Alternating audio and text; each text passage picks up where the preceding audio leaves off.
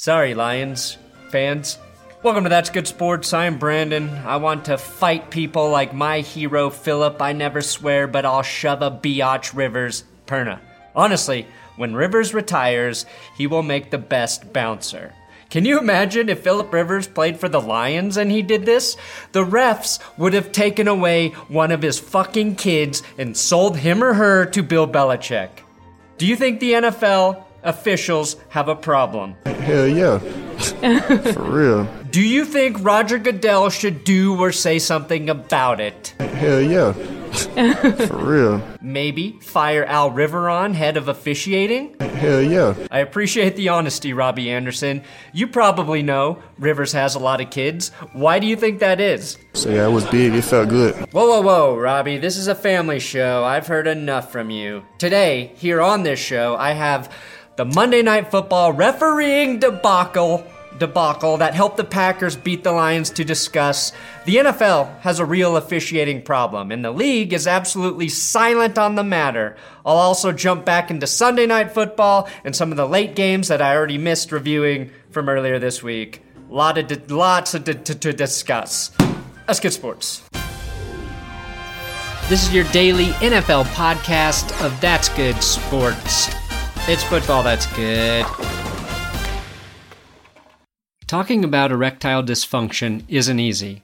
But it's not hard either, just like you. Usually we just brush it off or blame ourselves, saying things like, I lost my mojo, or we avoid it altogether with excuses like, I had a long day at work. But with Roman, it is easy to talk about with a real doctor who can prescribe you real medication. It's simple, safe, and totally discreet. With Roman, you can get a free online evaluation and ongoing care for ED, all from the privacy of your home. If medication is appropriate, Roman will ship it to you with free two-day shipping. Getting started is simple. Just go to getroman.com slash bluewire and complete an online visit. Again, just go to getroman.com slash bluewire to get a free online visit and free two-day shipping. That's roman.com slash bluewire for a free visit to get started. Getroman.com slash bluewire. Now, Aaron Rodgers is usually brutally honest, and during his post game interview, I swear to God, I thought he was going to thank the refs for really helping the team out at the end. Esto es un equipo increíble. Te amo, estos hombres. Well, maybe he did, but since I don't speak Spanish, all I can say is how many languages do you speak, Tom Brady? Idiot. Now, the Packers may have gotten away with pass interference in this game and had all of the calls go their way, but according to former kicker Lawrence Tynes, uh, Matt Prater allegedly got away with murder. I'm assuming if you call his gloves OJ Simpson's, that means he murdered someone and got away with it. And I'm fairly certain that is way worse than illegal hands to the face. Unless those hands are strangling the face. Now, to understand how terrible the officials were in this game, you have to understand how Detroit and Green Bay got to the fourth quarter. First play of the game, the Lions run a flea flicker that actually works perfectly to Kenny Golladay. That led to a Matt Prater field goal, which is the story beneath the story. Detroit settled for too many, five to be exact, OJ Simpson hand field goals in this game. The Lions were up 13 to 0 because they did actually score a touchdown at some uh, and stop the Packers after Green Bay benefited from an early bullshit penalty. The Packers were ready to kick a field goal on fourth and five, but then Detroit botches the substitution and gives Green Bay a fresh set of downs on fourth and five for having 12 men on the field for the field goal attempt. This was Aaron Jones dropping a wide open go ahead touchdown pass prior to that.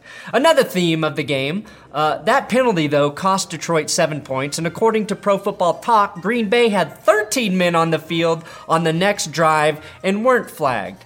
The Lions were also flagged 15 yards for this hit on Geronimo Allison. Live, though, it looked dicey because Allison's body seized up like Roger Goodell having to discipline a player for anything other than weed.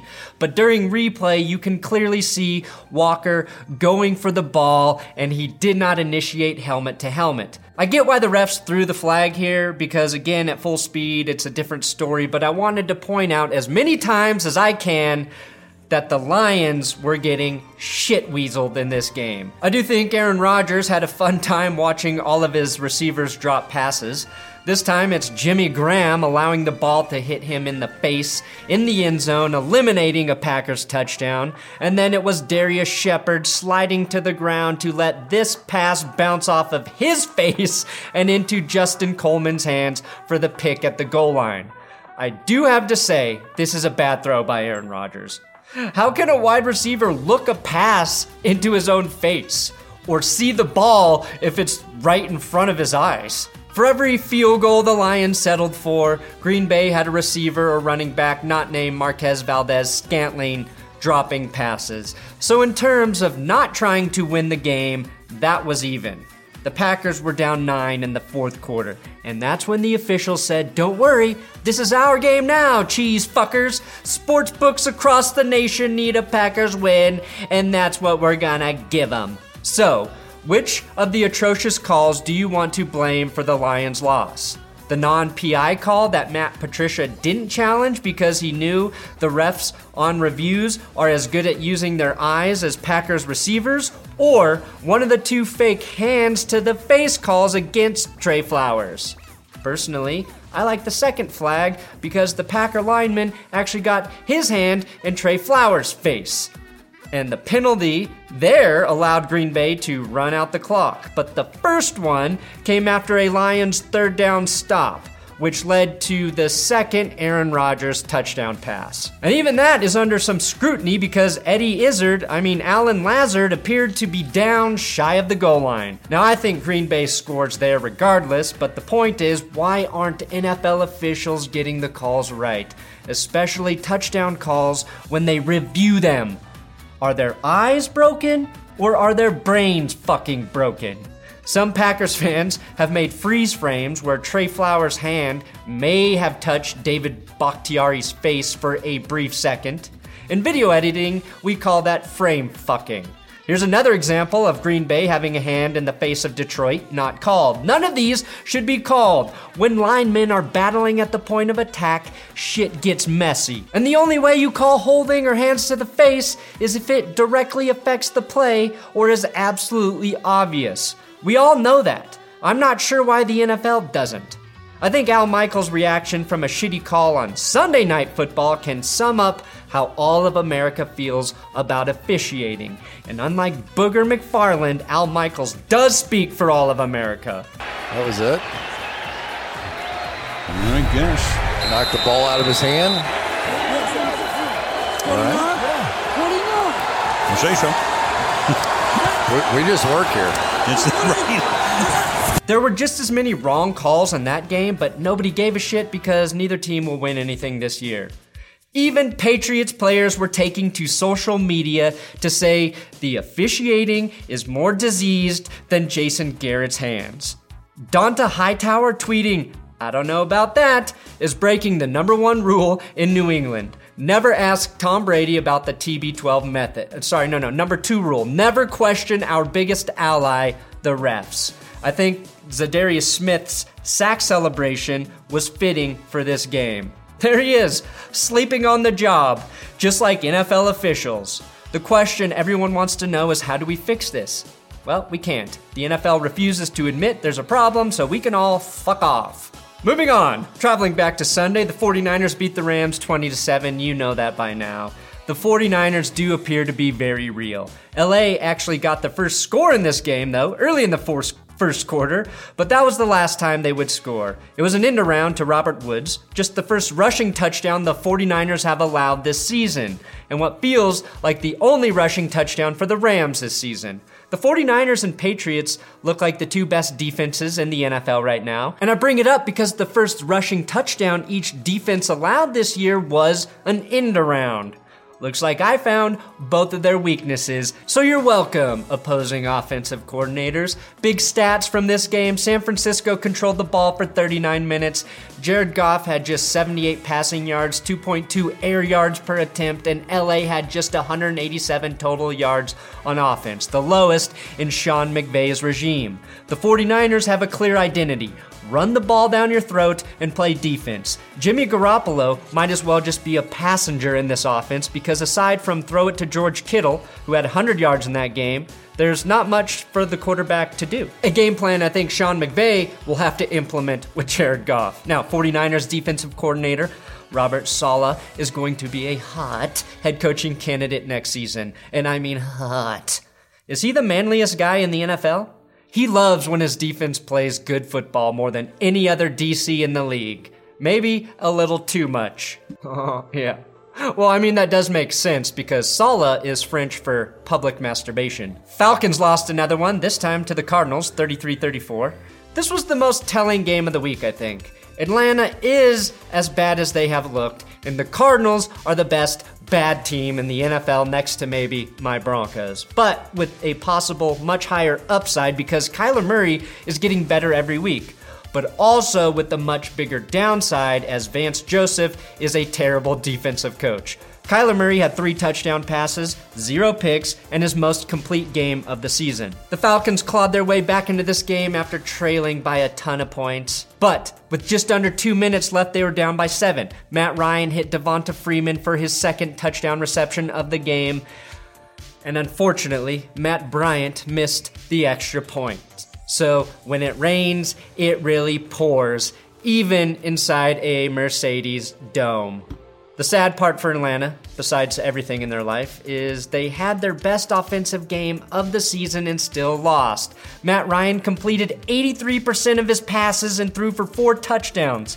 And he leads the NFL in most passing categories right now. Julio Jones and Austin Hooper both had 100 plus yards, and Devonta Freeman had his best game of the year, and it didn't fucking matter because their defense couldn't stop a rookie quarterback too short to ride a roller coaster. The Jets get their first win against the Cowboys. Now, I knew this was a Jets cameraman getting hit when instead of the camera breaking, it just changes to a shade of green. So go ahead, Jets fans, wear those green shaded glasses. You're fucking winners now. Go ahead, let your lineman punch Tyrone Crawford and not get flagged. You don't play for the Lions. Anything goes. Everything is turning up Jets. Sam Darnold went into hibernation as a boy and came out a big, confident man who has definitely had his first kiss making an 0 4 team who had scored two offensive touchdowns all season an offensive juggernaut. All of a sudden. That's worth the quarantine and spleen bursting to get the respect you deserve. The Jets, yes, the Jets of all teams, had the longest play from scrimmage of any team this season with a 92 yard pass to Robbie Anderson that Sam Darnold kissed ever so sweetly into his waiting arms. Real time with Brett Maher hit a 62 yard field goal in this game, which made me realize how little we care about 60 plus yard field goals now. Steelers dominate the Chargers on Sunday Night Football. The score says 24 17, but this game was 24 0 in the fourth quarter. The only way the Chargers could have a worse home field advantage is if they had to give the opposing team a point for every Rivers offspring to start the game. Everyone likes to say the Steelers fans travel well, but that's not true.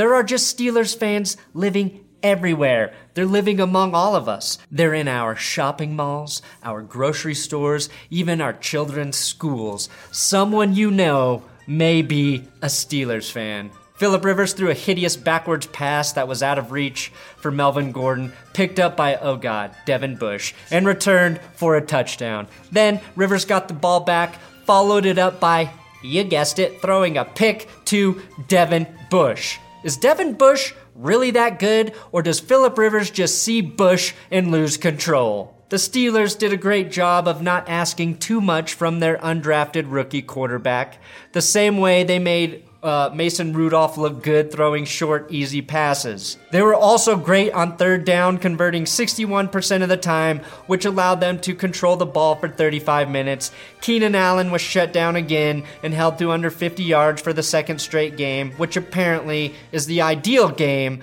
for a wide receiver, according to him. Although Allen appears to be done with the Chargers now that they are officially in last place in the AFC West. Suck it, Chargers. Thanks for watching another episode of That's Good Sports. Please subscribe here on YouTube. I'm on Twitter, Instagram, at Brandon Perna. And let's just prepare and embrace for an entire NFL season of fucked up officiating. Also, follow at Wilkie6 on Twitter. He helps me write these videos. This is your daily NFL podcast of That's Good Sports. It's football that's good.